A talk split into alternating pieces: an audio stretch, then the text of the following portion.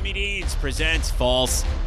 It's an internet sportscast for nurses and flight attendants. Thank you for everything you have been doing for so long, including becoming security and bouncers, which is not what you signed up for in hospitals and on airplanes. And definitely to I'm serious about this. All of the what's turned into department store bouncers. You were in retail, you were at the cash register, for example, and then all of a sudden you're out front doing security at your department store. And there were all kinds of problems.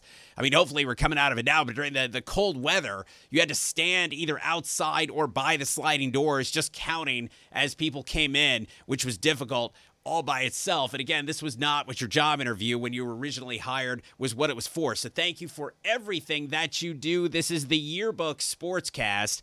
I'm your host, Doug. The NCAA's weird sense of humor or just matchup engineering in the NCAA men's basketball tournament. It happened again. Sometimes the selection committee will essentially schedule some it's supposed to be random, but sometimes they'll essentially schedule some kind of grudge match in the second round. All the two favored teams have to do is win their first round games, and bingo, second round made for TV matchup that just happened to come about. Uh, sometimes these things involve a personal connection of some kind, like Louisville, Rick Pitino's old team, facing Minnesota, Rick Pitino's son's team in 2019. Uh, this year, Rutgers with Jacob Young played Houston famously Jacob Young's dad's alma mater in the second round. But, I mean, did the NCAA selection committee really go to all that trouble to set up a Jacob Young versus Jacob Young's dad matchup? Or was that one just a coincidence? But this was no coincidence. So, a friend of the podcast has always mispronounced, and it's not intentional. A friend of the podcast has always mispronounced Baylor University. Baylor. So the committee went out and matched Baylor up in the first round against the University of Hartford, the school the friend of the podcast graduated from. When we saw that, we seriously could not believe that of all school. That's the only school he talks about in the entire nation. Well, not a classic upset. Everybody knows what a USC is. Kansas still outspends USC on men's basketball by more than $2 million. Kansas allegedly, maybe, possibly, we'll find out, outspent on a lot of things to assemble this team. And Kansas is Kansas. And USC beat Kansas by 34 points. But that's the Pac 12 all of a sudden.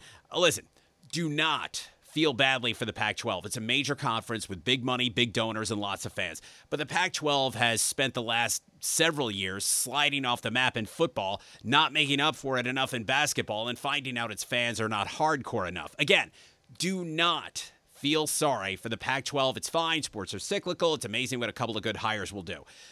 But on the way to not making up for it enough in basketball again, USC turned out to be better than expected. UCLA turned out to be better than expected. Oregon turned out to be better than expected.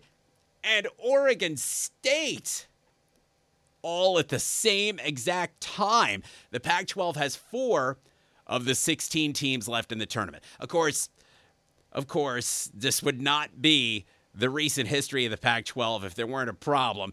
USC and Oregon play each other next in the great 6 7 Bowl, which, yeah, guarantees a Pac 12 team in the final eight, but also guarantees that at least one Pac 12 team will go. Says in the yearbook at hotmail.com if you have a complaint already, and we're only, what, four minutes in. Over the last 10 years, we keep hearing a new stat over and over. Name of school here won its first NCAA tournament game ever or since 1977 or some other long ago time. A lot of times, this is because name of school here won a game in the so called first four. Just if you don't follow it, the first four is four games played right before the beginning of the NCAA tournament. The teams in those games all qualified for the NCAA tournament, but the first four are essentially play in games for four teams from small leagues and four better teams that nonetheless barely rated a spot in the tournament. So those eight teams get a couple of nights all to themselves where they play their four games and then the four winners advance to the official start of the NCAA tournament. Publicly, everyone seems happy with this arrangement. The small conference winners say it's great to get an NCAA tournament win instead of being one and done. It's definitely good publicity. Hey, look, potential recruits, we advanced in the NCAA tournament. And this talk, which might be true, that playing before everyone else gets started, you get warmed up and work out the kinks, potentially giving you uh, an advantage over your next opponent. But I've always been skeptical. So that the key here is for most schools, the big prize is just reaching the NCAA tournament and all that the tournament stands for fame for a few days, national TV, and a shot at one of the glamorous teams on a neutral court. Finally, you get your shot. But if you're Texas Southern, just for example, you won your conference tournament. You are going dancing. You are going to the NCAAs. You gather around and watch the magical Selection Sunday show to see where you go, and you're going to the first four. You're playing in a game, some brackets don't even count before a lot of people even start paying attention to the tournament against not a glamorous heavyweight, but fellow small school Mount St. Mary's, the kind of team you play all season long. Texas Southern did win that game last week, but that's not the game they signed up for. The win definitely has to be great. But is it really all that magical or legendary or especially memorable? And what about the schools that lose in the first four? They wildly celebrated, making the big dance. I can't believe it. They gathered round and waited for their turn on the selection show and wound up playing in the first four against the kind of school they played all season and were already done before the big dance even started, and no one even noticed. I don't know how all these schools have felt about the first four internally inside the walls of their athletic departments, but I think these teams have a great chance to win a tournament game. Sounds like a majorly cynical rationalization, and the whole thing sounds like a major tease. You're in the NCAA tournament actually you have to play into the NCAA tournament after already playing into the NCAA tournament. Oops, now you're out of the NCAA tournament before it even started. Congratulations on a great season.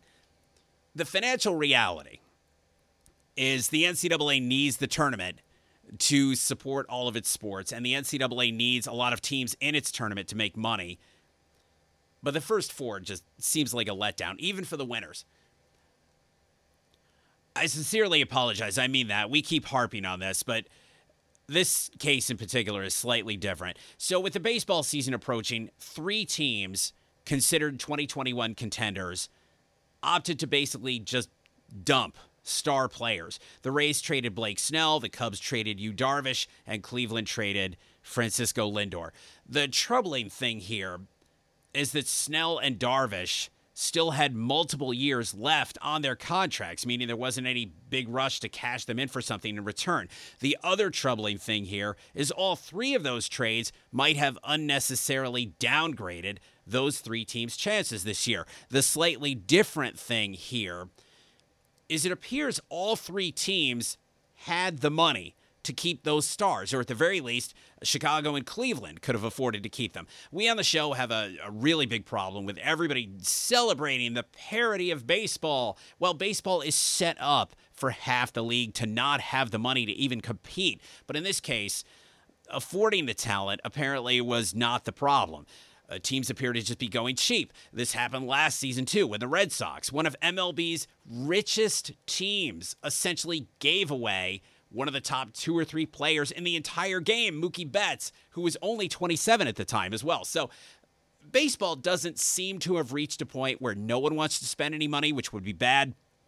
It was easy to find takers for all four of the aforementioned star players. But serious contenders just opting to not contend, possibly only to save cash, is depressing. Even more so for fans of the Rays zero World Series titles, and Cleveland, zero World Series titles since 1948, and even the Cubs, one World Series title since 1908. IndyCar, hey, Isn't there supposed to be a race around here somewhere? Yes, the season should have started March 7th, but the St. Petersburg race was postponed, so now the season starts April 18th at Alabama. St. Petersburg is April 25th. Last week in Division 1 AA football. Number 15, California Davis. Home games only available on the C Dub CW31. Sacramento's news leader, UC Davis, buried rival Cal Poly 73 24. This would, we think, you made your opinion may differ. This we think would be about the equivalent maybe of Purdue crushing Indiana 73-24 or since Indiana's up and Purdue's down, Indiana crushing Purdue 73-24 and thanks to COVID this isn't over. In what will be the equivalent of Purdue playing Indiana for the old Oaken bucket again, UC Davis and Cal Poly will play again in 3 weeks. Only thanks to COVID only this first game was designated the official rivalry game. The second game will not be for the Golden Horseshoe, even though it absolutely should be. It's 2021. Why not win a rivalry trophy and then hand it right back three weeks later? But I'm sure that wouldn't go over well in Davis. As for the UC Davis equivalent of USC, UCLA, UC Davis's accursed arch nemesis is Sacramento State. Without traffic, the two schools are just 20 minutes away from each other, and they've played each other every year since 1954. Uh, but Sacramento State opted out of the spring season. Outside forces also threatened the rivalry just two years ago when the California wildfires forced the battle for the greater Sacramento area to be played in Nevada. In case you missed it, the UC Davis Aggies coach is Dan Hawkins. Yes, that Dan Hawkins. If you don't know who Dan Hawkins is, well, he was the coach at Boise State when Boise State really broke into the big time and surprised everybody. He was on ESPN. It really doesn't matter.